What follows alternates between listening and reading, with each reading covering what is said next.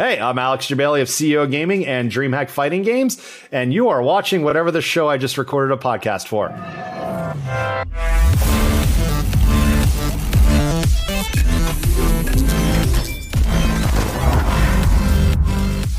If you are a fan of fighting games, you've been a part of the FGC in any possible way, whether as a uh, competitor, someone who just watches these videos of uh, the Smash Brothers tournaments and Street Fighter, Tekken, all that great stuff, Marvel vs. Capcom. We have on a guest today, many of you know as uh, Jebailey. Uh, or Jebaited, which I uh, I guess I'm ruining here now because I said I wasn't going to talk about it and I kind of did right here, but I won't in the interview and I didn't. Um, Alex Jebailey the um, I guess founder of CEO uh, Gaming, which is a competitive tournament organization for fighting games, but has expanded to to more things. He has um, been involved in the fighting community as a competitor himself and went on to start this and is one of the big faces and names of the fighting game community. We have a great chat talking about kind of the state of the gaming community today everything he's doing with CEO and the things that he hopes to see with other, you know, uh, uh, organizations and tournaments and competitions. It was really a, a, a, fun revisiting of everything that I I loved. I, I grew up playing Super Smash Brothers Melee competitively. Um, I talk about it a little bit in the interview, but you know, I got to see some of these pro players growing up, and I really wish I could have been a, a, a fighting game competitor. I've always been competitive. I, I think more. I think the only prospect for me doing competitive gaming at this point right now is Magic the Gathering because it's something I can kind of control in uh, my own slow time, and you uh, especially the card games. You there's a little bit of a pay to win aspect of it, and now that I'm a big boy and I got big boy money, I can buy some of those cards I never could when I was a kid. so, uh, really great, fantastic conversation with Alex today. Uh, it was a guest that we're really, uh, I'm excited to bring on because it's it's something different. If you're interested in being a part of these uh, organizations that are doing these competitions, or you know, just from an entrepreneurial mindset, or if you're just a fan of fighting games, I, this was just a really fun conversation to have.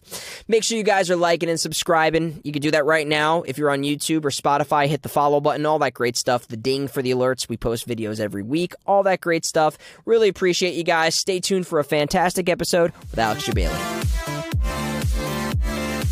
dude, it is got to be insane right now. I mean, you're how, how far out? It's, registrations are opening this no, month. Uh, January 29th is what I'm aiming for. So just okay. depends on my mood. Uh, yeah, God, so, yep. But so you were saying, so you've been doing a lot of editing right now, and this is for stuff for CEO, or is this for personal stuff? Is uh, this personal for... YouTube? I've been using the CEO channel. It has about forty thousand subs. Yeah, uh, and just doing kind of arcade unboxings, reviews, stuff like that, and because I love watching tech shit, man. I just wish I started sooner before either. As soon as COVID started, sure, like waited a few months before I got a dog and like just went balls to the wall with content creation. But honestly, that was the greatest one year vacation of my life, not doing shit. So I kind of took the time to just do nothing. Uh, and Dude, now I regret it, but yeah. I, I think there's got to be a healthy balance because at some point you would probably said, "Man, I really need a year vacation," and then that yeah. would have been, you know, at, at, one point or another. I, I, I, took a lot of time off too, but I, I you can only beat yourself up so much about it. But um, exactly, yeah, I don't I don't think about the past much anymore. So there you go. Only looking forward. So, yeah. uh, dude, thank you so much for coming on here. By the way, I'm super excited to chat about a, a ton of stuff. I've been a, a, a huge fan of. I mean, I grew up. A bit about me. I grew up in the video game. Uh, sorry, fighting game community. I was a huge Smash Melee player. I grew up in Jersey, just to give you a little bit of go. context. You said Smash, yeah. so that's how I grew up in terms of my fighting game uh, history and everything like that. Um, and I, I've just loved everything you've done with CEO, uh, from the aesthetic to it just being one of those events that I, I, I try to throw on every time I can get the stream of what is happening there because it's such a, a unique, personable, fun um, event that it, it's just unlike anything else where I really feel like there is an element of of fan love that is put into this event every year. And I would love to just know kind of what was the inspiration for you to even start an organization like this and eventually putting on these events. And obviously you're doing Dreamland everything else. Where did like the inception for all this to say like I love all this. I want to be a person who is putting on these events Yep. So we are. You already started officially, right? Oh, yeah, we're on. recording, okay, dude. Bad. We're deep. Cut that. Hold on. Three, two, one. yeah, so uh, I thank you for all the kind words. Uh, I mean, you can ask anybody who goes to my events. I'm a bigger fan than everybody combined of everything I, you know, the the event space and gaming and all that. But um, you know, I was just a competitor growing up, fighting games. I have two older brothers and an older sister, and I would just go to the arcades with them as a kid and just kind of picked it up really quickly. Uh, my brothers would play, you know, old school Street Fighter Two. Even I even remember seeing the Street Fighter One machine with the two big giant buttons. Um, and just over the years, just kind of grew, played video games. You know, instead of I was very antisocial as a kid. I was very shy nerd. Um, I got into uh, music, band. I love the drums and all that. But then once I discovered video games, just everything changed there. There and then I even used to have some artistic ability. I was drawing a lot uh, as a kid and growing up. And then once video games came in, just played that.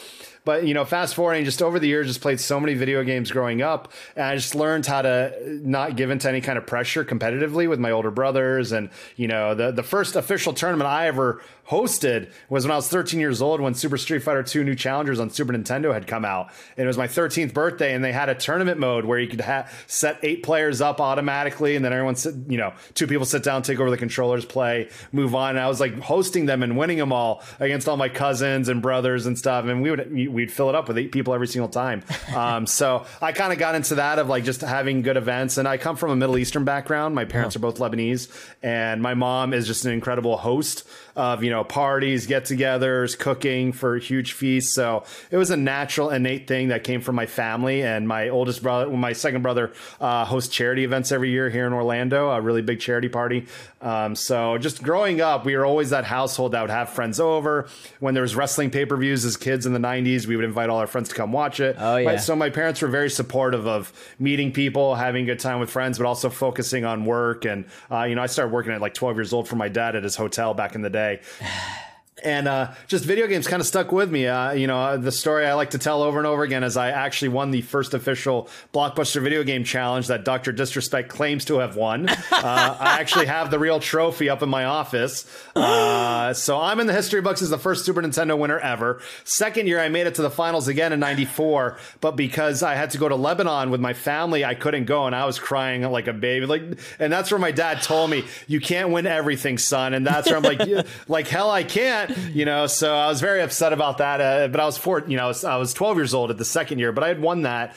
And that's where I kind of learned to just compete and go to tournaments at 11 years old. And uh, the final game was uh, Magic Johnson slam dunk basketball, and it was it was just fun back then for me. That I was scared as a kid, but when I started winning, I was like, I can kind of see things differently than other people. Um, and if you ever watch the original movie, The Wizard, I am that little kid. Like that story is like spot on how I grew up uh, with my brothers and stuff, and uh, you know, so just over the years, just huge gamer. Then college comes around. I was a computer engineering major, and I went to the University of Central Florida, and that's where I uh, kind of was playing more DDR and dance games from 1999, 2000 when it first came out. Yeah. and I was playing everything at the time. I wasn't focused on fighting games. But growing up, I used to go to arcades and I would become friends with the people that ran those arcades, and they would give me free tokens to play Mortal Kombat 2, 3, Street Fighter as they came out because people couldn't beat me. And uh, they be like, hey, if nobody can beat him, they're going to spend more money. So I was like making money for everybody else and having fun at the same time. Um, so I just got lucky being an arcade baby. I think that gives a lot of the FGC guys you see today an innate uh, advantage in competition because we had to pay, you know, 50 cents a dollar to play. And if you lost, you had to go wait an hour to play again. Um, so you didn't want to lose. So I grew up that way. I learned the hard way. I played with a lot of older people uh, and just got naturally good. And I hustled. I would sell Mortal Kombat codes because my oldest brother had access to the internet and AOL and Prodigy.net. This is how I'm saying my age right here. And I would go online, get them from all the new Usenet stuff like that, and use my sister's word processor that had one megabit of memory and just from scratch type the codes out, print them, go to the arcade, sell for like five, ten bucks, and that's how I'd keep playing games. Um, so that that kind of is what created me into the monster I think I am today in terms of com- competing, but also running stuff. So college comes around, uh, and the student union had an arcade cabinet right behind me, the light up marquee up there you see from Image guys, uh, and they had a Capcom vs SNK2 machine. I had not really played it that much, but a year prior, I had a gift certificate. And, you know, I remember every detail. I had a gift certificate to FYE for your entertainment for like uh, 50 bucks to go buy a game for PlayStation 2 at the time. And I saw CVS 2 on the shelf and I go, I haven't played Street Fighter in a few years, right? I moved on to college and all that. Let me buy this. Had no idea about the competitive scene or the FGC officially then. And I had bought it. I went home, played with like the worst characters in the game at the time before I discovered who was actually good. Uh, King from the King of Fighters game. I was like, she has a double fireball. Nobody can block two fireball. You know, I was, Yeah, yeah. that's how like just I was casual I was. Um, and then went to college. They had that machine. Started playing with everybody. Started meeting all my FGC friends. Traveling to events. Had a couple mentors that are old school FGC guys that taught me how to play at a high level. Uh, and then just kind of did that. And then I graduated college. I took a break. I, I focused on work and my career, uh, family business for a few years. And that's when it was like the, we call it the dark ages of FGC, uh, when Marvel 2 had hit its course with Evo or B4 at the time, uh, you know, and uh, uh, Super Turbo. Uh, Mortal Kombat wasn't as big as those the Street Fighter games, but Marvel vs. Capcom 2, CVS 2, and Third Strike were the big boys then. And then once those kind of died out and the arcades kind of faltered into dance games, rhythm games, and all that, uh, Street Fighter 4 comes out. Street Fighter 4 comes out, GameStop, and I attribute a lot of the success of Street Fighter 4 to the GameStop tournament they did at all the stores. Then you had like three rounds of qualifying. Yeah. Uh, and the store I went to, I sucked at because they made us use the Xbox controllers, and player two was like broken. And people were complaining, like, sorry, those are the rules. Like, whatever, dude. And that was one of those things where at that moment I go, if I ever run a tournament, I will always do it right. I hate this bullshit, you know, so to speak. Um, what's your rating on the show? Can I curse? Oh yeah, you can. Oh, beautiful. Anyway, I don't like to curse. That's you know, for people that don't have anything smart to say. But um, so they had that tournament. That's where I met a lot of guys I hadn't seen years prior. And the only way of conversating in the FGC was usually the shoryuken.com forums. Uh, and then, you know, still other online forums, uh, IRC, AIM, all that stuff before there was Facebook, before there was YouTube, before all that. So the we had a, a Atlantic South uh, forum, and literally when Street Fighter 4 came out, all of us saw each other at GameStop. Uh, and we're like, dude, this game is huge. Let's start hosting casuals, locals, and stuff. And this is 2008, 9. Uh, the first CEO is 2010. But Yeah. at that point, we were all playing Street Fighter 4. We were addicted. Uh, I remember the first stick I bought uh, was uh, it was a Hyper Street Fighter 2 stick for Xbox Live Arcade. Uh, somewhere it's a Hori, original Hori somewhere. And after the Capcom that one, I went to a local tournament I saw. It's called Florida Gaming. Didn't know anybody there. I went with my friends. I ended up winning it. And, Street Fighter 4 and there was about like 30 players at the time 30 32 players which was small time but big. That was all we knew about each other. Hmm. And they one of the his name was Todd. He's not around in the industry anymore. And he's like hey we want to do this again. You seem to like know everybody. Everyone like knows you by name. Would you want to be a part of our event? They were hosting Halo Melee and Street Fighter 4 the next time. So I hosted, I go, yeah, let me do it my way. Had no equipment. We did not have what we and Evo and Combo Breaker and all the major FGC events used to gaming generations 300 PlayStation 4 Pros, monitors, all that stuff. And I had like two Xbox 360s. Uh, I had to ask other people for monitors, and it was like each monitor is a completely different kind of monitor from the community. And we had 90 entrants uh, at the first one I did. I was like, dude, this is this is fun again, right? But nobody else was running tournaments in Florida except like me in Orlando and uh, a couple of people that had kind of moved on uh, right before I came back into the scene. And I was like, you know, if nobody's going to run it, I'm going to run it so I can play in it, right? Ah. So that's how I kind of got good and had. I used to have locals in this house before I got all this stuff behind me. You know, when I first moved in here. About 60 people would be in my house playing Street Fighter 4 across like 10 cat monitors, tables. It was insane at the time. Uh, and the scene kind of just grew itself. But in Florida, we were always known as, I wouldn't say black sheep, but we didn't have the big tournaments like Las Vegas or California did, Texas.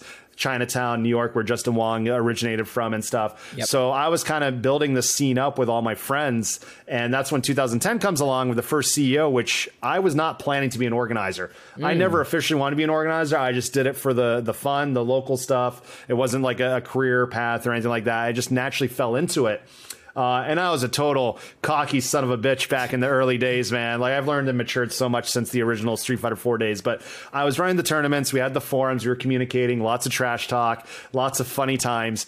And uh, the fir- a guy out of nowhere, his name was Manny. It's a whole long story, but uh, in short, he comes around like, "Hey, I want to host a gaming event. We want to do Street Fighter. We want to do like a five thousand dollar prize pool." He talked a big game. I thought I knew it was real at the time, and it was a lot of the stuff. And then just as it got closer, things were falling apart. I was his liaison, so to speak, so everyone trusted me. But you know, I'm like, guys, I don't think this is happening, yada yada. Mm. And then he just comes out right with a, I have to cancel this. Kind of runs off with a lot of people's money, not millions of dollars or anything, but a, a decent amount to piss everybody off. Mm. Um, and he cancels it three weeks before it's officially supposed to happen in Orlando and we're just in the chat. And I, again, no intentions of running an event. And it just kind of slowly built on like, guys, I, I, have nothing. I didn't know the venue he was using or the contract stuff. Um, and then somebody from the Smash community, his name was Jonathan Graybeal. Mm. Uh, not so much around anymore. He runs the Pound series that uh, VGBC now runs. Mm. He's like, hey, I found a venue. I don't have the money. I'm like, well, neither do I. Uh, you know, uh, well, if we can get this venue, we can kind of put something together within three weeks. I'll run Smash. You do fighting games. And at the time, it was Street Fighter 4, BlazBlue Continuum, I forget the name, Chrono Phantasm, uh, Tekken 6 at the time. This uh-huh. is 2010. Uh, so not very, a lot of fighting games. Like you go to an event now, we have 30 different tournaments, right? Yeah. Um, and in 2010, I was like, all right, whatever. I actually had to ask my father, like, hey, can I borrow like two grand to rent this venue? And it was the Central Florida Fairgrounds. Uh, total shitbox. The AC broke day two, all that. But like, hey, we're going to do this tournament. Uh, the name before I took over was called Game, G A M M E and we had a whole discussion. The forum, the the post is still on the internet of like, you know, let's call it game over, game on, continue, all that stuff. And then I was just going to bed one night. I'm like, you know what? The community's putting this together. It's a huge effort. We're in Orlando, and that's when the CEO name was just born to me. Yeah. Uh, I didn't ask anybody else's advice, but then I go, hey guys, what do you think of this name? And I put it in the chat, and it just was like, that's the name. That's yeah. it, you know? And again, this was a one time thing, was not planning to do this consistently. We do the event, about 300 people. It's a success uh, of what can be in three weeks. Um, I had uh, another con- gaming convention called EXP Con at the time, an anime con. He had like 10 Xboxes and old monitors, and he brought those. And I remember that event because A, my iPhone got stolen, the very first one during one of my matches. I'll never forget it. Uh, oh, and I ended up like getting a new phone the next day because uh, I, I, was like, without my phone, how can I run this event and keep in touch with everybody? Um, and we ran the event. I think I got like 20th place because I ended up losing after losing that. And the guys who beat me have never beat me since. And one guy called his mom, I beat you, Bailey, because at the time I was always like guaranteed top three in these tournaments for Street Fighter 4. Um, but it was a lot of fun. Uh, we have pictures. We did stream it. We had about a thousand viewers that year, and uh, uh, you know, uh, it was just a good time for the community. Mm-hmm. No interest in doing this anything ever again, right? Um, and then at the end, it was like, you know what, dude, this is, was 300 people. This could be special what if I have an entire year to do something again following June? Let me see what I can do. So I called a lot of contacts in the anime scene with hotels, and that's where I got the Wyndham, uh, which I've used, gosh, like 20 times now between CEOtaku, Dreamland, and CEO. Uh-huh. Uh, and at that time, I was like, I'm going to get a venue that we can grow into. Uh, and see what happens, right? And take a huge risk, which with hotel contracts, uh, that's how we not I wouldn't say make our money, but that's how we don't lose our ass on the space that we get. Mm-hmm. So it's like if you can't book 300 room nights, we can't give you this 20,000 square foot ballroom. Like let's do it. And I remember the first year I didn't hit that quota. And if you don't hit the quota, you pay the difference yourself. I hit that quota a day before the event. Oh. They allowed me to keep booking stuff. So I was like, all right, once that was booked at the time, and at that time, you know, now uh, events are $100 for a weekend badge, right? Yeah. Uh, back then I was charged, if you bought a hotel room, I gave you a free badge into the tournament itself. uh, just so I was I was kind of a pioneer in how I marketed the event uh, yeah. differently than other people in the FGC and got people's attention. I kind of had my own star power from competing and going to the final rounds in Atlanta and Evo for my first time in 20, 2009. Um, so I kind of used my playing abilities and my connections and friendships to build it. Uh, so the second year, 2011, that's when, uh, and I had personally set my own goals each event. It was never about make as much money as possible. It was do a successful event, make sure everyone else is happy. The rest will come as a bonus. That's kind of been my philosophy. Mm. Now, surviving COVID era, giving 5,000 plus refunds after all the cancellations, like, all right, I can't keep doing this for 20 years without, you know, running it properly as a business. Mm. Uh, and now things are kind of com- coming back with sponsorships and all that but uh, just doing it then was just all about the fun and the community and i just i grew uh, a love for fighting games and competing and slowly over the years i stopped competing once the pro tours started coming in because i wasn't allowed to.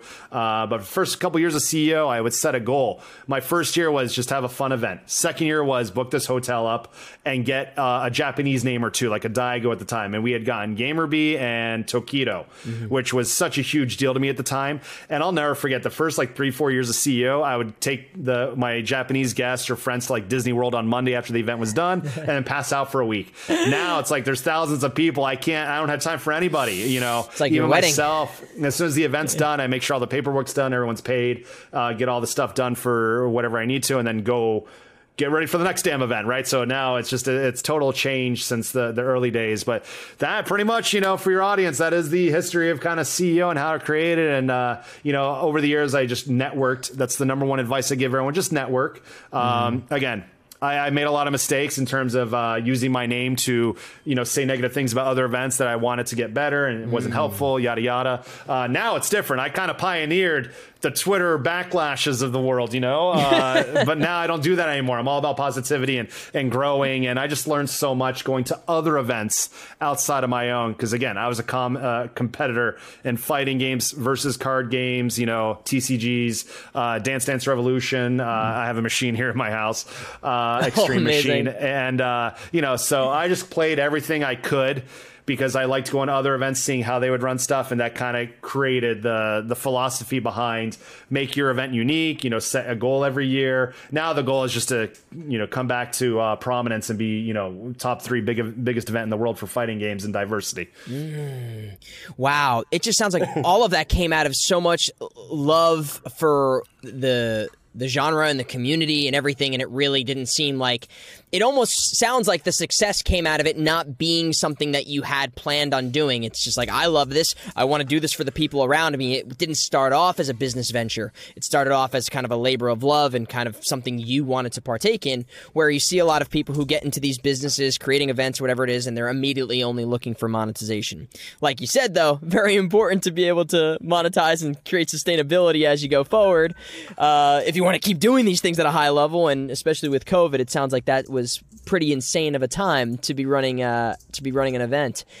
Uh, I'm I'm curious. What is kind of what is the next phase of of these conventions and things you were talking about sponsorship? But how was it really kind of a hurt uh, a, a painful thing to experience the the COVID hit for for these conventions and stuff and is there kind of a new plan of attack now for you or for other conventions going forward to keeping this kind of momentum alive because i have to assume the only thing that really existed for about two and a half years was online play for most of these games, right? So, what is kind of the strategy now coming out of COVID? Yeah, uh, I mean, the strategy in the beginning was like, my God, then things can't be shut down for this long, right? And having yeah. To cancel stuff, and um, so I was actually the last major off offline event as Disney World and the world was shutting down March of 2020, and that was probably the worst week of my life having to deal with that, go through that, and I wanted to cancel so bad, but the hotel's like, we're open for business. If you cancel, you're bankrupt. You know, they, you know, you're gonna owe a lot of money, and I don't like that feeling. Um, so I let everyone know I gave refunds to anybody who didn't want to show up, and at the time there was 10 cases of COVID in all of like America, right? Yeah, uh, and everyone just. Uh, the world was changing, obviously, and you know, it, I learned a lot doing that event, and then I was the first one back in December 2021, uh, where we instantly sold out CEO when the tickets went on sale, 4,000 tickets in less than 20 hours, wow. which was unheard of, um, and for lots of reasons, right? But had learned, you know, obviously the COVID policies and vaccinations and all, and just different sets of rules. You know, when you run events every year, there's something that can, you need to be prepared for the worst, and nobody was prepared for COVID in the beginning. Yeah. Now you kind of have an idea. You know, luckily it's kind of it still exists, but it's kind of weighing down. Everyone's been catching something, but not as serious as in the beginning uh, with vaccinations and everything. And I was always the first one to get vaccinated. The moment I get a chance to be like, "Hey guys, look, I got it. I'm fine." You know, take care of your health, yeah. um, and and kind of get back to things, but a lot of companies basically shuttered their business, no interest in being a part of the offline experience. Mm. Um, and luckily, so many FGC and fighting games uh, developers learned the importance of good netcode and online. So that kept us going through everything, right? And then last year, putting CEO back together after being the first event dealing with those COVID protocols, it got easy. It really did. Just making sure the, the, the rules for your event are clear. Everyone knows and understands. You're always going to get people like, I don't like that. Then, you know, just be like, sorry, then, you know, come back next year. The event will still be around, stuff like that. So I learned how to grow the thickest skin on earth after the shit I had to read, you know, coming back uh, with the whole split of the country and social media and, and, and the Trump errors, I like to call it. Um, you know, and I always stay out of politics the best I can. I've been involved with it on a local level, uh, just for the betterment of my uh, attendees, right, where I can possibly. But yeah. after that, it's like you know, just focus on the events. So coming out of it, a lot of sponsors are more than ready to come back now that all the big events have come, happened again. You know, the PAXs are back, the uh, Dream Hacks that I also work for are, are back, and things are honestly still kind of slowly returning to normal. But a lot of things I've learned uh, that are helpful to others is the communication. I've always been transparent, and I think that's what grew CEO as fast as it did. It used to be like after the third year was compared on the same level as Evo. Yeah, uh, you know, like hey, this is the next big event that's professionally run like an Evo, and that was all about uh, you know just communicating, being transparent. Like, guys, look, uh, I'm showing you everything that's going into this event because I love to, and I like helping other people and letting them learn. So now you got to be more transparent than ever. Uh, there are downsides to being the brand of your own event. Like me, everyone knows Jebailey, Jebaited, all that stuff. Um, I like it because I like pressure. I've dealt with so much pressure over the years, uh, you know, and, and what I've done, and I don't like to quit. Uh, you know, side story when I did the whole pro wrestling stuff and I tore my Achilles tendon and still did a match with, you know, and, and postponed the surgery. Uh, I was a freaking idiot looking back, right? I should not have been allowed to do that, but I did it. Um, but you you know you you kind of had to grow thick skin throughout the pandemic and, and, running events and seeing everyone have their opinions and stuff and now coming out of it i think everyone is nicer to each other than pre-covid in a mm-hmm. way that they just want to be around each other and be happy so it's made it very easy to communicate uh, and uh, have more people interested in your events more than ever but now everything's back too fast. There's oversaturation yet again, uh, not just fighting game community, but across the gaming, uh, you know, everything. Uh, and you just have to learn to put yourself out there and let people know uh, that you exist. Uh, promotion anywhere, which way you can, uh, and that's kind of what grew CEO into what it is today. And now, again, I've been working on like sponsorship decks to, to send out to all the sponsors and pricing across the board's kind of gone up for running the events, hotel contracts, food, travel. So it's we're still in a phase where I hope a recession comes so everything gets cheap again. uh, but uh, you know, it's, so it's just different times. And uh, just learning to communicate and be prepared the best you can is how you put on good events. Yeah, that's. I mean, it's so important right now for people to understand what's going on and everything. I, actually, something you mentioned is the community in a way. Uh, a lot of the fighting games started out in these game stores and a lot of them had to close down or there's you know a lack of people going to these stores you know building a community within a lot of these arcades and these game shops what do you think the future of the fighting game community? Do you think that it exists online, or where do you think the grassroots kind of community keeps its resilience or builds a new audience now that it's such an online thing and you're not necessarily sitting next to the opponent you're playing in a store and you're not meeting the people around you and forming that kind of competitiveness on a very face to face personal level? How do you think that exists going forward for such kind of what was important for uh, this style of gaming? Yeah, uh, I mean, uh, now again, now there's consistent online events for my friend Tong, Tampa Never Sleeps, uh, Bum and Dragon Ball, and all these different communities. Like, if you didn't uh, hone in your content creation through the pandemic and uh, with online, I think you're already behind everything, whether it's online or offline. Yeah. Fortunately, with Street Fighter Six on the horizon and the game looking really good to every player uh, after a Street Fighter Five era of you know mixed reactions and stuff, yeah. I, I think both are going to exist. Uh, you know, and there's going to be consistent online events. The beauty about offline events is you plan for it, you know you're going. An online event can happen anytime. You know, you don't have venue expenses, you don't have all that, so you can easily do both. Yeah. Um, you just got to learn to turn that into highlight reels and YouTube footage, and and uh, you know, keeping people consistent and loyal. And it's it's more of a loyalty thing. There's people that go to CEO that have not been to an Evo or a combo breaker because they haven't experienced those events to understand how good they are as well. But it's like I live in Florida, or I just trust that Alex Jebailey and CEO is going to be a good event.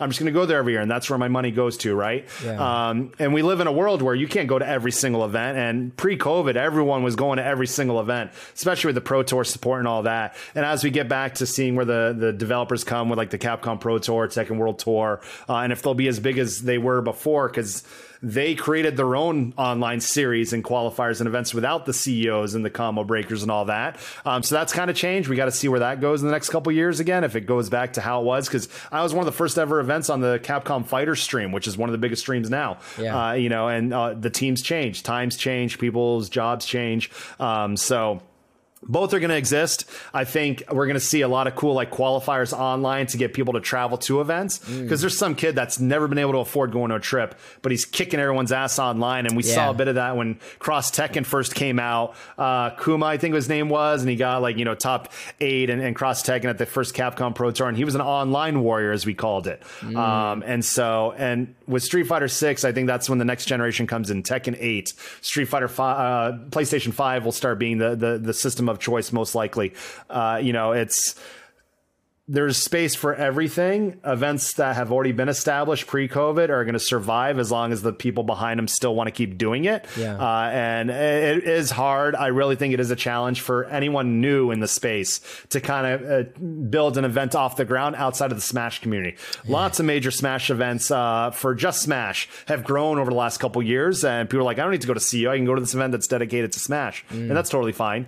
And uh, you know, so we're going to see a lot of new people pop up when Street Fighter Six comes comes out. And one thing I didn't mention earlier, the years of my experiences, like you said, people come into esports going, hey, easy money. It's not. And I've had so many people email me like, hey, we want to do our first event. You know, we want it to be huge, like a CEO. I'm like, stop right there. It's not going to happen your first time. Don't care how much money you have. If you don't build trust and loyalty first, uh, your event's not going to succeed long term. Yeah. Uh, and that's kind of where we've built up what we have and the trust. And, uh, you know, as long as I don't do anything to get me in trouble on Twitter, I'll be okay. So. Twitter it can be a danger. Yep. It's with great power comes great responsibility. As yeah, so I try not to tweet uh, as much as I used to. Yeah. Um, so, but yeah, uh, so I think we're going to be fine. I think Street Fighter Six is going to be huge for online. I, yeah. I've been in the betas, had so much fun, literally going into the virtual cabinet and other uh, games like uh, Guilty Gear have done the lobbies. Yeah, but it felt real. The 3D models of the characters, everyone standing around a cab, seeing them like do motions uh, over it, felt really good. Uh, you know, and I got to do with some of my wrestling uh, buddies, and uh, it was just it felt really good for an, an online experience. So I hope sure. they continue that and just grows. Uh, and you know, if what we've noticed with PlayStation having their own tournament series, it's so easy for people not to go anywhere and just sit at home and go on the the you know the the store and go, oh, there's a tournament for this game I own. Let me just enter it, you know, and follow mm-hmm. the rules and all that. So, but nothing will ever beat the offline experience. And one thing I tell people if you look back at the last three years of online tournaments, can you name one memorable match or finals? I, you cannot. Can't. I can't. You can't. I, I can, but I can't. Yeah. You know, it's just like when you think of Evo, you think of Daigo and Punko and uh-huh. you know these matches that the crowd was insane for online. The moment that tournament's done, yeah, you won. Okay, what's the, you know what I mean? Yeah. So it's I think offline is necessary, and uh, we're going to see some huge growth with Street Fighter Six, like we did with four. Uh, and I think what happened was me as a player looking in and an organizer. Street Fighter Four was built with love yeah. and the community in mind to bring back that era of fighting games in the '90s. Street Fighter Five was built with esports in mind and to capitalize on esports and the pro tours and all that, and the and the top players, uh, you know, getting the recognition they deserve. Now Street Fighter Six, you can tell it's all about love now and and correcting every mistake and learning. And uh, you know, we're gonna see some cool stuff that I think is gonna set the uh, fighting game genre forward. Yeah, really well said, and I think that's a great explanation of it. I mean, this Street Fighter Six, it looks freaking fantastic. I'm excited to get my ass whipped in it because I'm not good at Street Fighter. I was never a good Street Fighter player. But you were ta- talking about too, like your your love for wrestling and how it's so integrated into what you do to CEO. Is that more of like how you view? Like, do you see kind of a parallel between the fighting games and the fighting game community with kind of pro wrestling, or is this and and that's why you've had it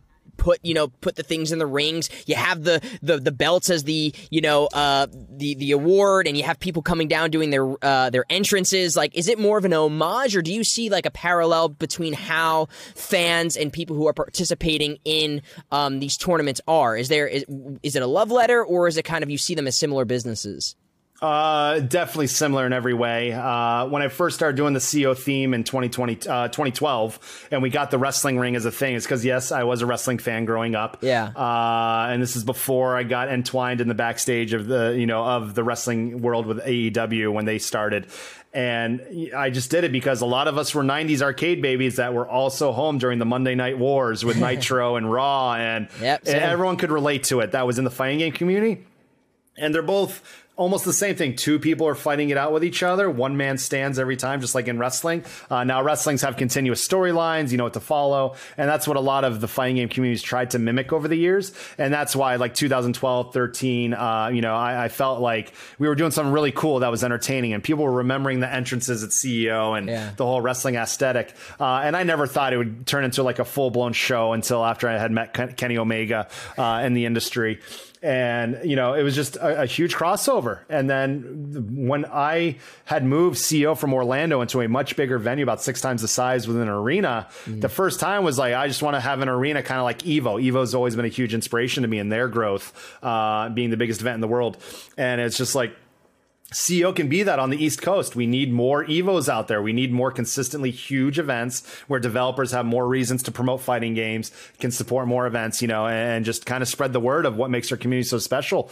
And the wrestling side of it, like uh, when I had become friends with Kenny Omega in real life, uh, was just through fighting games. You know, sent a DM over to some friends that were connecting, like, hey, I'd love to talk to Kenny. And Kenny was like, I'm a huge fan of CEO and the wrestling entrances, and I don't have time to go to these events because I'm in Japan. But it's like, CEO as an event I would feel comfortable at as a you know as a celebrity. Uh, you didn't say it like that, but as a celebrity that can go and play fighting games that I love. Mm. So that crossover was just so natural. It was a true friendship from the, the get go. We were on the same page about a, a lot of cool ideas, and then the first year was all about it was in Orlando before I had the arena of like, hey, let's do something cool with WWE's Austin uh, Xavier Woods, uh, super cool personal friend of mine as well. And I had felt like 10 years prior, if I had the knowledge I have now about the wrestling industry, I probably would have tried to be a real pro wrestler and actually get genuine training. Uh, it is yeah. not easy, obviously. And when I wrestled a couple matches, like I did not have the prep time that I should have had, uh, but I did the best I could with the means. And uh, luckily, being 6'2, 250, you kind of have, you know, there's some potential there, but I'm yeah. getting to an age where no, I'm not going to hurt myself anymore.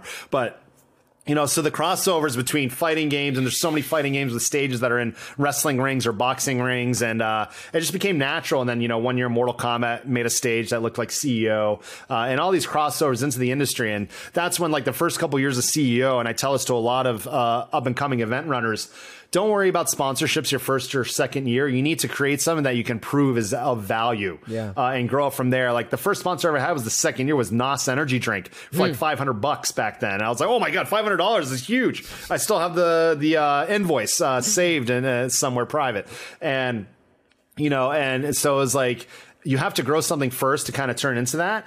Uh, and then just luckily, it's all about who you know in this world really is and networking and not burning bridges. And through Kenny Omega and just the ideas we had passed through each other, that's where the real wrestling came into fruition with New Japan. And, yeah. you know, as a, a, personal friend and also still a wrestling fan more than ever, seeing him go back to New Japan Pro Wrestling this past weekend for Wrestle Kingdom I was actually in Japan for his last match at that company before AEW started. And to see him happy, I can tell a real smile from Kenny. Ah. And just seeing him kick ass and doing his, and nobody can do it better than him. His crossovers, he did the Sephiroth entrance. Uh, I, saw know, that. That was amazing. One winged angel. I get yeah. chills watching it because yeah. I knew, and, and, I'm like, dude, you nailed the timing of when he does the wing yeah. and everything. And uh, I know how happy he was to get that off in Square Enix. And his, he's got a great team behind the scenes, uh, you know, agency that helps with all his gaming connections and uh, he's just a huge fan, man. And he honestly, again, this re-inspired me. Knowing his recovery from his injuries helped mm-hmm. me on a personal level work out even harder this year and like see him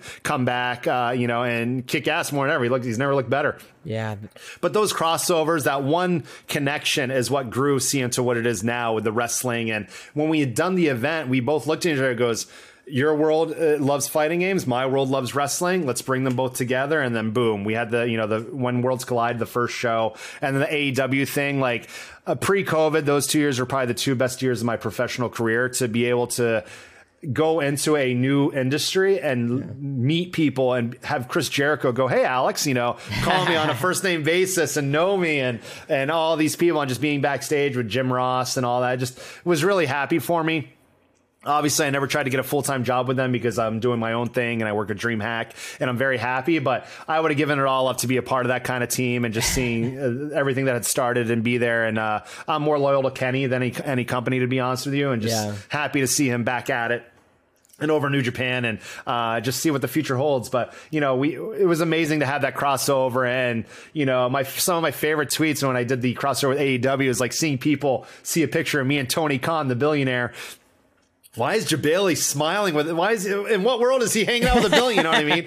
Uh, and it was all about. It was never about the money to me. AEW was just more about the fandom and the the all the people. Evil Uno, Adam Cole, all huge gaming fans, and seeing those crossovers, AEW games, and all. I just I feel like I was a, part of a lot of those crossovers in the beginning, and now I'm just happy everyone is happy doing what they're doing right now, and I want everyone to succeed even more than ever coming back out of it. Heck yeah you know, it's it's such an interesting in the same way that wrestling exists, it, it, kind of survives and thrives off of personalities and people who almost become their own pieces of icons within, you know, the the industry.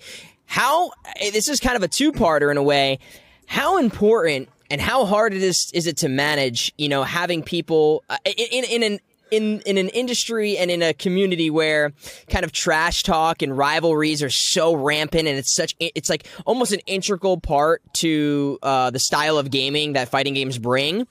How important is it? And also like where is that line to where like how do you manage something but, but being you know is this just becoming toxic? Is this now helping? Because i always thought as a as an overwatch fan the thing that i never like I, I, never was able to invest in was like personal players. Like there wasn't enough of like I'm rooting for this team because of these people. It was always just like, oh, okay, I like this team because I'm from New York, you know, or I like London. And there was never like that personal person I was rooting for.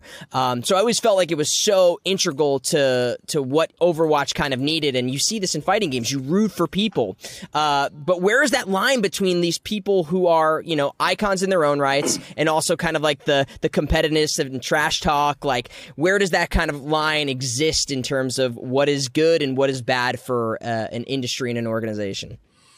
Man, if more people's parents were on their social media, it'd all be shut down. No, uh, you know, that's what I say. I mean, uh, you see people's true personalities on, on social media. I think uh, a lot of us are introverts uh, in the gaming industry on the outside. Even yeah. like you know, not to say too much about Kenny, but he's an introvert. He stayed, he lived with me for a few months when he moved from Japan to America, and we just had fun gaming while looking through Twitter and seeing the stuff people say about it. And you know, every day I wake up on Twitter or I go to check Twitter and, and to do stuff. Kenny Omega's trending on my feed. FGC's trending. I'm like, oh boy, what happened now? Yeah. Uh, you know, so but I mean, uh, again, I think social media has made things a lot better. There's more positives than the negatives. Yeah. Uh, and I always tell people, right, like I'm happy that we're open and we get the bad out as soon as we can. But it's like it's just Twitter is where all the everything happens or goes down now at a point where it's like, do you see anybody getting canceled on Instagram comments? Never. It's yeah. always like a Twitter post that changes everything. Twitter, right? It's not a Facebook post. Yeah. It's not an Instagram post. You know, um, so be so, toxic on Instagram is basically the yeah. the no, don't be toxic anywhere yeah. because one day we're gonna look back and go, was I really that big of a douche? Yeah. And but some of us don't realize that, right? Uh, I used to make snarky comments towards other events on Twitter and and take jabs, and now you just get older and you just go, man, what? It's not even worth it. Yeah. Um, or you can complain about something, and there's things that should be complained about to help businesses grow and get better but there's ways of going about it. And I think a lot of people need training in that that don't get it in this industry, mm. um, or how to do social media or uh, brand management or mar- like none of us get that. It's still a wild, wild west, I think. Uh, and every time you see a statement from a company, a lot of other people start putting out the same kind of statements because that's what they have to go off of. Nothing over 100 years like NFL or NBA or stuff. It's just like in the now. Yeah. Um, or jumping on board or the, the mob mentality, which I've never really agreed with. Mm-hmm. Um, again, there's both sides to it. Now, as a TO, as a player, as a fan, like I think at the end, a lot of people in the business side of things remember the good people. Yeah. And you don't want to be known as a loose cannon in my opinion. I used to be a loose cannon when I would make fun of everything I could just for uh, a thousand likes, and I was pretty good at getting likes. uh, my my, I still have the record in the FGC on Facebook prior to like 2016. My Facebook comment to like ratio is unheard of on Facebook. Like every time somebody comment like two likes, I would comment like not like a celebrity, but it's like Jebailey's talking to us. Oh uh-huh. my god, you know, and people notice that. Um, and you know, the whole Jebaited thing kind of changed my mentality of I, I am grateful every day for the position I'm in. Mm-hmm. I love love it when people come up to me and go, Hey, I know you're the Jebaited guy because I've made an impact on them. Yeah. And I take advantage of that by paying it forward or being more positive. When you're a loose cannon, company just go, if that guy's going to shit on that company, why would we ever want to work with them? You know, because they could do that any moment. so you got to kind of clean that stuff up. Uh, and again, I represent so many different companies. I was representing, I've, I've worked Pokemon events and, you know, we have rules like, hey, don't tweet any drama, you know, before and after the event, none of that stuff, you know, and you just naturally grow learning that, that it's not worth it. Long term, it- it's not worth it. It's going to hurt your brand. So you need to really kind of stay positive, um, you know, be helpful to others. And I think another thing that I, I, a lot of more people can benefit from is, uh, quick communication. I respond to almost every email instantly because I did customer service for like almost 15 years uh, with Disney World, Blockbuster Video. So I was always on top of things and responding. And that one response to somebody that goes, "Oh my god, they responded to me!" Like they will remember that forever. Heck yeah. Um, so everything you do on social media is there forever. Um, yeah. So, but back to the like the main question of drawing the line is people are who they are on social media and in real life. Uh, where you go with that is totally up to you, and nobody else is going to change you but yourself. Yeah. Very true. It's uh, I, I think that a lot of people don't realize the repercussions of their actions sometimes, and they they like that instant gratification. And I think Twitter is a great place to go if you want to express something and just get attention, whether it's good or bad. Uh, And well, now it's it, it sucks for everyone because post Elon, I ain't getting any likes, and I'm not paying for Twitter Blue yet. uh, so it's changed. So now, uh, one piece of advice I have is diversify your reach. Right? Yeah. I haven't jumped into TikTok, but every time I do, I get like 100 likes from people that are connected through my Facebook or whatever. I'm like, dude, why aren't I doing more of this? Um, but social media changes. Twitter's not going anywhere, but it's like always be ready to promote where you can and have that outreach. I, throughout COVID, built my Discord channel up for CEO itself. And now everything I post goes there first and people respond instantly. They now stay, they are now connected with the event. Um, you know, and DreamHack did a good job. DreamHack has like 100,000 members through all their ESL tournaments, crossovers with that. And just an easy source of doing that. But one mistake a lot of us in the FGC made in the early days, and there was only one pioneer of this, um, was from uh, the cross counter people, Gootecks and Mike Ross in the early days, was email marketing. That's still a thing. When I Yeah. wake up, I check my emails first before my social media, right? Uh, and that's a way to promote. So I've built over, you know, 10,000 subscribers on the CEO newsletter channel and just staying connected. You go to anime conventions like Anime Expo, they send out an email every like other day. I like to do like Yeah. once a week, maybe once every two weeks, but staying connected that way with your fan base and everything is, is the way of the future and just don't be on one social media platform. Try to be on as many you have time for. So and if you don't have time to post on every single one download hootsuite or tweetdeck and have it do it all for you at the same time so Yeah, I mean that's something I struggle with is just you know because sometimes you have to personalize each thing for each social media. You got character limits. Some you only want to put the photo, so there's got to be a little bit of uh, personalization for each time. But I think that Hootsuite and all that stuff is a great idea for people who struggle with content creation.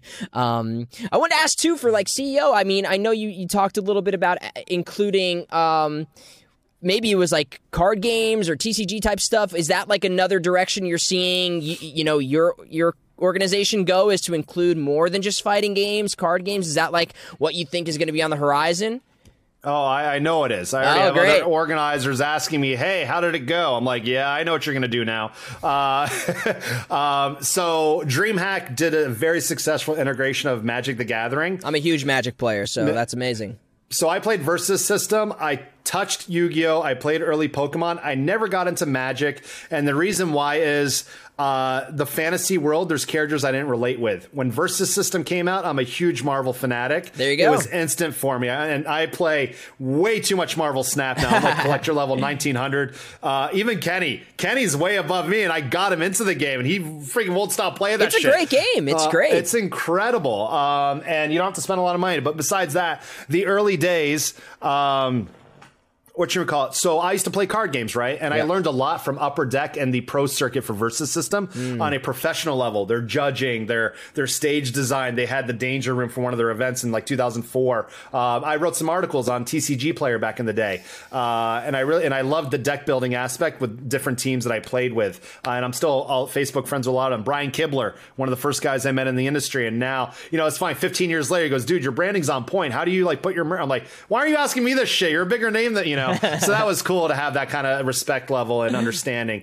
But card games, every event I go to that's FGC or you know CEO, there's people in the corner playing a card game or playing a board game, and I just know that's the direction to include that Yeah. to get people to play fighting games. And what I wanted to do is, uh, if I want to make easy money, I 15 years ago I would have done card game tournaments because what do you need? Tables, chairs, judges. Everyone brings everything else. CEO and Evo and us, we got to bring 500 PlayStations and monitors and make sure it's updated and all that, you know? Um, so easy money. So, Magic community, if I ever go real broke, I'm coming for you guys. No, uh, but it's like people would play it, so there's a lot of fighting game related card games. Exceed, the the uh, U UFS, uh, I'm forgetting the names right now. Yeah. um, Paragons. So it, it all comes down to talking to people that want to help.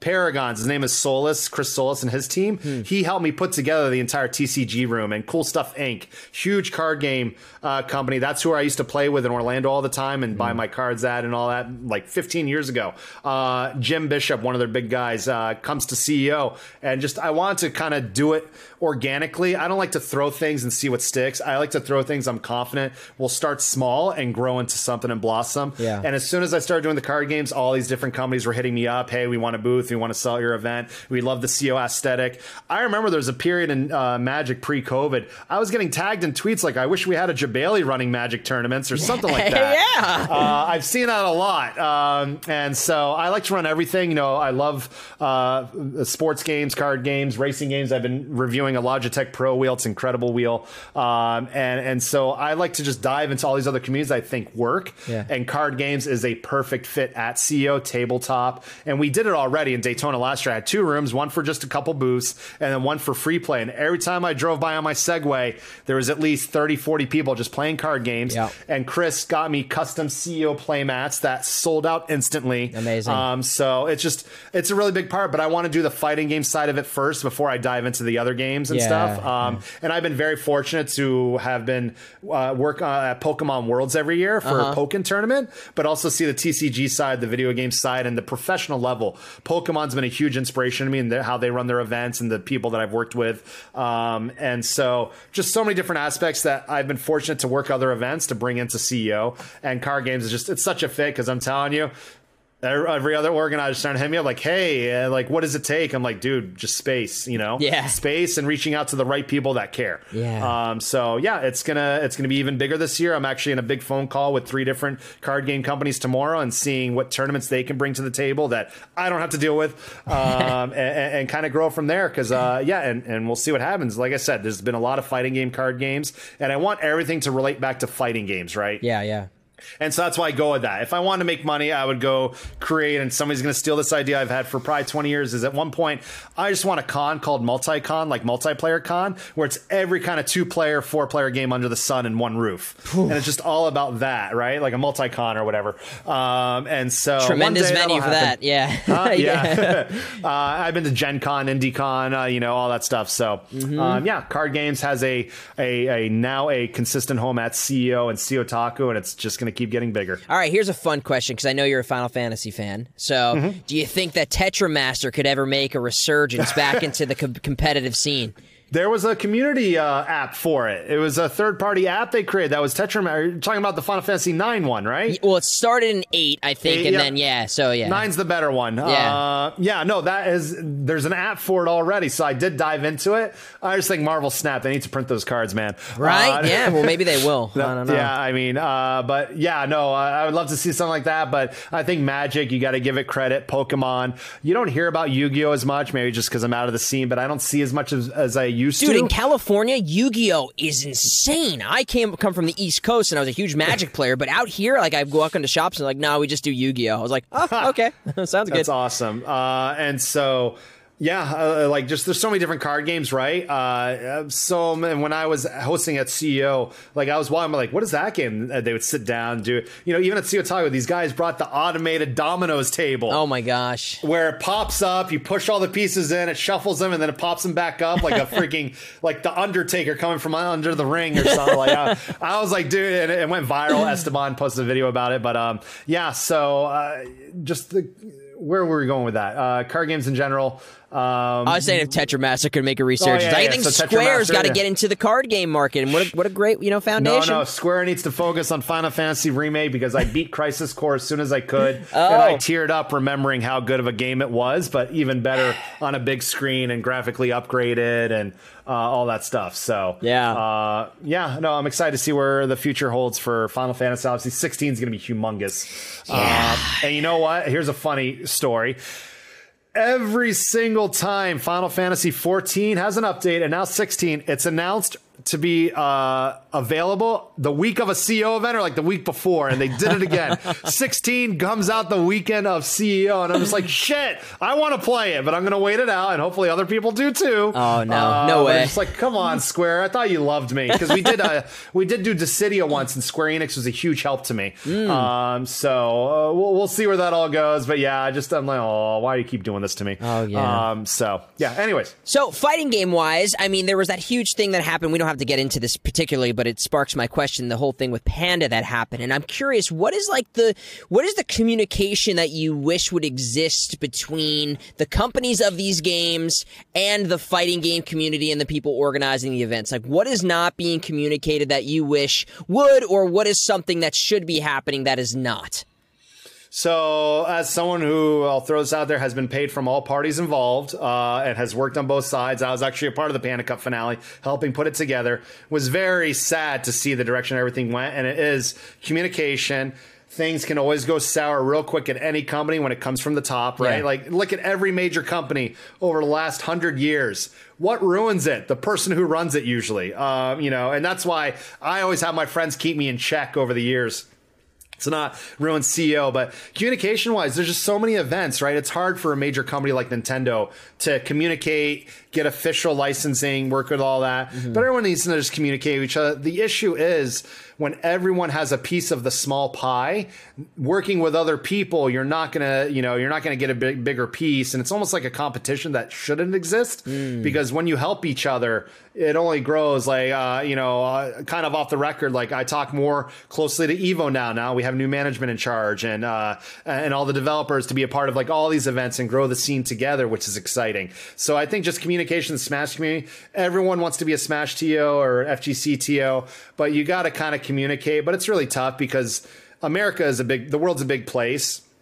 and you can't have one person running events in every city, right? There, that's why there's so many different cities and events. But I just want people to talk to each other. Um, I luckily, you know, I kept my mouth quiet when every every organizer had to go on Twitter to get their likes and you know either uh, say something negative or positive about the other side. I'm just like, you know, I'm just going to wait this out. Yeah. Because when everyone else blows themselves up, CEO's still going to exist, and you know, these companies are going to go. Remember when Jebailey didn't say anything? Yeah, let's keep supporting him. Yeah. Uh, no, anyways, but uh, without diving too much into it, I think just communication. I try to talk to everybody. I network. You know, I've uh, I've had coworkers at DreamHack go like, "Why isn't Jebailey here?" He's like, he's probably talking to somebody, making sure they're having a good time or networking, or you know, and that, that's just kind of what I do.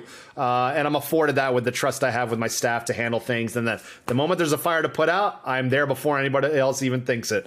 Um, so Going forward, communication. I mean, look, Smash has been around. It's going to continue to be around. The players are the biggest personalities in this fighting game community, in this industry. Yeah. Uh, I wish they would use it for positive and not go complain about every single thing on Twitter just to see, you know, what, what are you getting out of that? You're not improving yourself. Uh, you know, you're only getting other people to go, well, if he hates that, I hate that too. You know, like, stop. Um, so I just think people need to think more clearly before they speak, think about the repercussions of it, uh, and, and just just talk to each other, man. Everything Yeah. takes a phone call, every you know, or an email, you know. Uh, so yeah, that, that's kind of my opinion on it. It's a shame it happened. A lot of people got hurt. A lot of people, you know, uh, left a company or didn't know what was going on, all because of just one, you know, miscommunication between uh, different parties and stuff. So Yeah. I hope it rectifies itself. At this point, I don't care about sides. And uh, a very important name to me, a big mentor in my early days, is Seth Killian, who now works for Epic Games, who worked on uh, uh, Street Fighter 4 with Capcom and all that. And I remember there was a time where I was telling him, like, hey, do I work with this company or that company? He told me four words that will always stay with me less sides, more awesome. Stop taking sides, focus on your own shit, and make it the best you possibly can. When you do that, your focus is going to be where it needs to be and everyone is going to uh, that's a part of that is going to uh, not profit from it but you know uh, get something good out of it. Um, so every time i see two people arguing i'm like left side's more awesome alex. Stay out of it you know. Let them figure their shit out and if they don't oh well i'm still going to be around t- handling my stuff. So um, yeah that's uh, i need to start doing seminars. God dang gosh yo i'm going to adopt that. Less uh, what less less less sides, sides more, more awesome. awesome. i'm going to adopt stop taking sides just be more awesome. Yeah that sounds like a great uh, philosophy to live by. I mean, uh, we're, we're already almost at an hour, hour here. I'd love to have a little bit of fun with you real quick and just kind of do, uh, I guess, a semi rapid fire. It doesn't have to be rapid fire. It's just more kind of questions about the the industry and the communities. Who are some who are some up and coming players that you've seen that really excite you, or you're excited to see maybe Ooh. have a potential to win, or you want to see an upset? Like, what is kind of your um, in terms of players, either new and old? Like, what is what is the thing you're most excited about? About?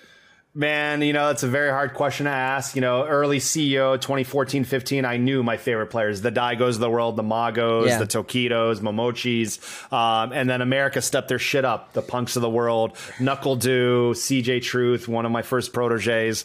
Um, and it, it just like, there's too many. So I honestly couldn't tell you because again, I don't remember the players in these online events, right? We need offline to come back. Yeah. Uh, K7 show off. He had won Guilty Gear Strive at CEO in 2021.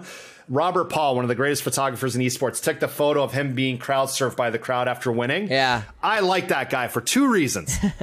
Super positive, used his winning uh, to promote and and you know and, and improve the scene and third reason, he wears a CEO fanny pack that I had custom made everywhere I see him, and I would love it. No, uh, uh, what you call it? He uh, just people like that. I like players that create content. Brian F you know, he'll tell you the story. Uh, great Street Fighter player. He came to the first couple local events in Florida, and I destroyed him. Mm. He de- destroys me now in Street Fighter Five. But like the early days, he would get destroyed by me, and that's what inspired him to get better. Now his content creation, and um, so I think uh, you know more dudes need to go. The people behind the scenes creating content, not just winning the tournaments. Sure. Because end of the day, you can be sponsored, you can have that fun ride this is a hobby to me at the end of the day. I want to grow a business. I want to see everyone making money, but video games are about fun first and foremost. And if you treat it any other way, you're you're not gonna you're not at some point it's gonna end. It's all gonna come crashing down, right? Yeah. Um, so I'm excited to see where Street Fighter 6 goes and see if the Street Fighter 5 people carry over how good they are, right? Mm. Street Fighter 4 had, you know, Justin Wong's and all that winning everything. Street Fighter 5, he didn't play it as much, uh, you know, and so I'm going to see a transfer of power and see how the, the punks of the world and all those guys do, uh, and, including Knuckle NuckleDu, who's probably going to come back to 6 because every generation of Street Fighter, the old players go, I hate this game, I'm going to stick to the old one or a whole new generation comes in.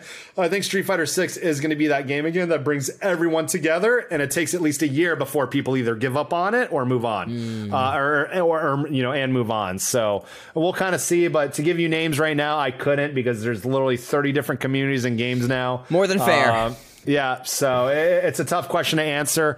Uh, just support everyone. Just you know, go to Twitch, look up fighting game category or your favorite fighting game, and just support all those guys. Spend a few minutes to just say hi. Um, I stream as consistent as I can, which is like maybe once uh, every couple weeks. uh, but even having 20 viewers and that means the world to me to see that people just care and want to kind of see what I'm playing and checking out. So supporting people that way is a, a really good way to kind of grow the scene. Uh, and yeah, just Street Fighter Six, man. I think CEO is going to be huge because we are the first major event for it. But Evo is going to bring everybody out yeah. to play. I, I, think it's going to have 5,000 players easy. Um, and if it doesn't, A, people are still home because of COVID related reasons, or B, online is just so damn good. Why go to events anymore? Mm. Um, so, because end of the day, you go to events to learn, compete, have fun. That's CEO slogan. But at the end, you know, it's to network and have fun and play offline because there is no better feeling. Yeah. Yeah, no, really. I, I really hope that people continue to go in person because it is an experience unlike any other. I've gone to many events myself and the networking, like you said, I mean, I remember one of the first times in Jersey I got to watch Mew2King play before like that was ever, he was ever like a big thing. And I was like, oh, wow, I got to be there and like see him play like these early rounds and stuff. And it makes appreciating these things, you know, 10 years, 15 years later so much more. Um, what about this was a, a, a, question from Keith? What was what's a particular fighting game that you'd love to see either like a a revival of, or a resurrection, or a remake, or a rebrand? What's something that existed that maybe isn't as popular? um, now that could come back in a different way that you'd love to see kind of come back on the scene in a, in a popular way.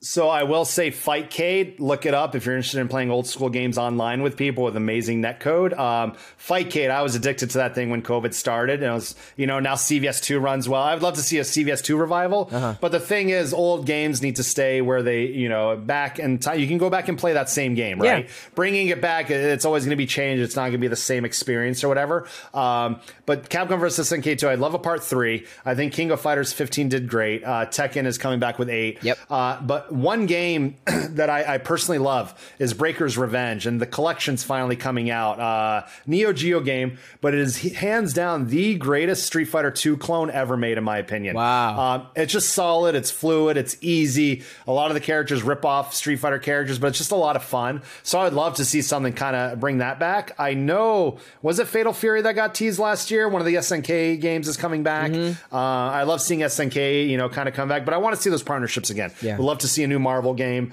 Uh, you know, Marvel's always going to be huge, but now that's different. Marvel 2 came at a time where nobody gave a crap about Marvel movies. Yeah, that don't happen like again that. like that. yeah, no, D- Disney, Disney Marvel versus Disney. That's what yeah. it'll be. uh, I mean, Kingdom Hearts crossed over uh, Final Fantasy and then Kingdom Hearts hey, and then yeah. uh, Square. Uh, anything's possible, I think, with partnerships. It's just bringing back gold games is hard because of licensing and everything. Yeah. But I think CVS 2 or Part 3 would be amazing.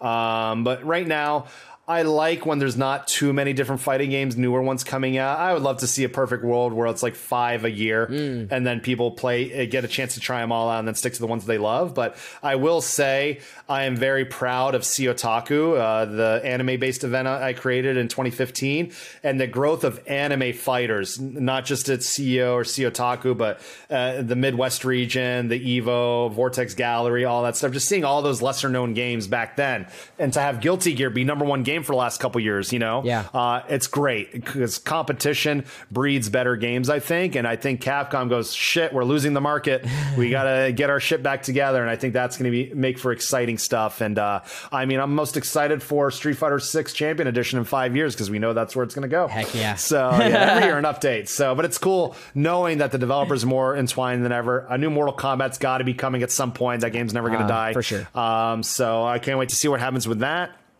Uh, but again, the growth of esports and fighting games and tournaments and accessibility online and uh, you know is a great thing. And Killer Instinct, I would love to see another Xbox mm. remake, but have it go to PC out of the gate or you know, God forbid Xbox going to PlayStation with it or something, I think would be great because the new Killer Instinct, I was fortunate to be a part of the team for a year with Iron Galaxy Studios, uh, was a really good game. It's just being on Xbox only because literally, when's the last time you saw any of your friends playing a, a fighting game on Xbox? Be a hard uh, reach to tell you that one. yeah, so even though Xbox 360 is the best for Street Fighter 4, uh, so yeah, performance, yeah, yeah, that's definitely a big part of it. Well, thank you for answering that, and honestly, Jebailey, we're at an hour here. Thank you so much for coming on and chatting about this. I'd love to give you a moment to, to plug anything that's coming up. Thank you for bringing up CEOtaku. Um, I know you got registration opening soon for uh, CEO. Uh, where should people be looking for you? I know you said you're streaming. Any of those plugs you'd like to do, uh, by all means just at Jebailey on Twitter, uh, discord.gg slash CEO gaming. That is the Discord. I'm building out uh, everything. Uh, I started posting that, hey guys, working on registration. Like there's a lot of things that go into it. I build out the website myself with assets from two people. Uh, you know, staffing is handled by Tong Lee and Tampa Never Sleeps. Shout outs to Tampa Never Sleeps, who also works with me at DreamHack. So, uh, so yeah, January 29th is what we're looking to launch CEO 2023 registration. Also this month, I'll be launching DreamHack San Diego. So if you're on the West Coast and you want a little bit of that CEO fighting game flair, look into DreamHack San Diego on April 7th to 9th. I'm in charge of fighting games there. Uh, and last time we were there, we were in Anaheim, which was exciting in 2020. Uh, so I'm glad to be back, you know, almost four years later, mm. uh, bringing fighting games back to the West Coast. Uh, and uh, yeah, just to be everywhere, subscribe to my YouTube slash uh, CEO gaming channel. Be super helpful, comment, all that. I'll always respond. Amazing. Well, Jebailey, thank you so much for coming on. This has been so much fun. Looking forward to CEO, everything coming up in the future, your stream streams, all that great stuff. Thank you for being a uh, one of the main figures in the in the fighting community that really is putting out positivity and content and hope for the future. Um, it really means a lot, and I look forward to seeing all the stuff with Street Fighter, every all fun things that exist beyond where we're at today. So thank you for coming yep. on, and it's been a real, real pleasure to chat with you. Thank you for having me because now you got me in that mental state of shit. I have a bunch of events coming up I got to prepare for. Amazing. I apologize, but good luck with the rest No, of the perfect. All right. Thank you. Take care.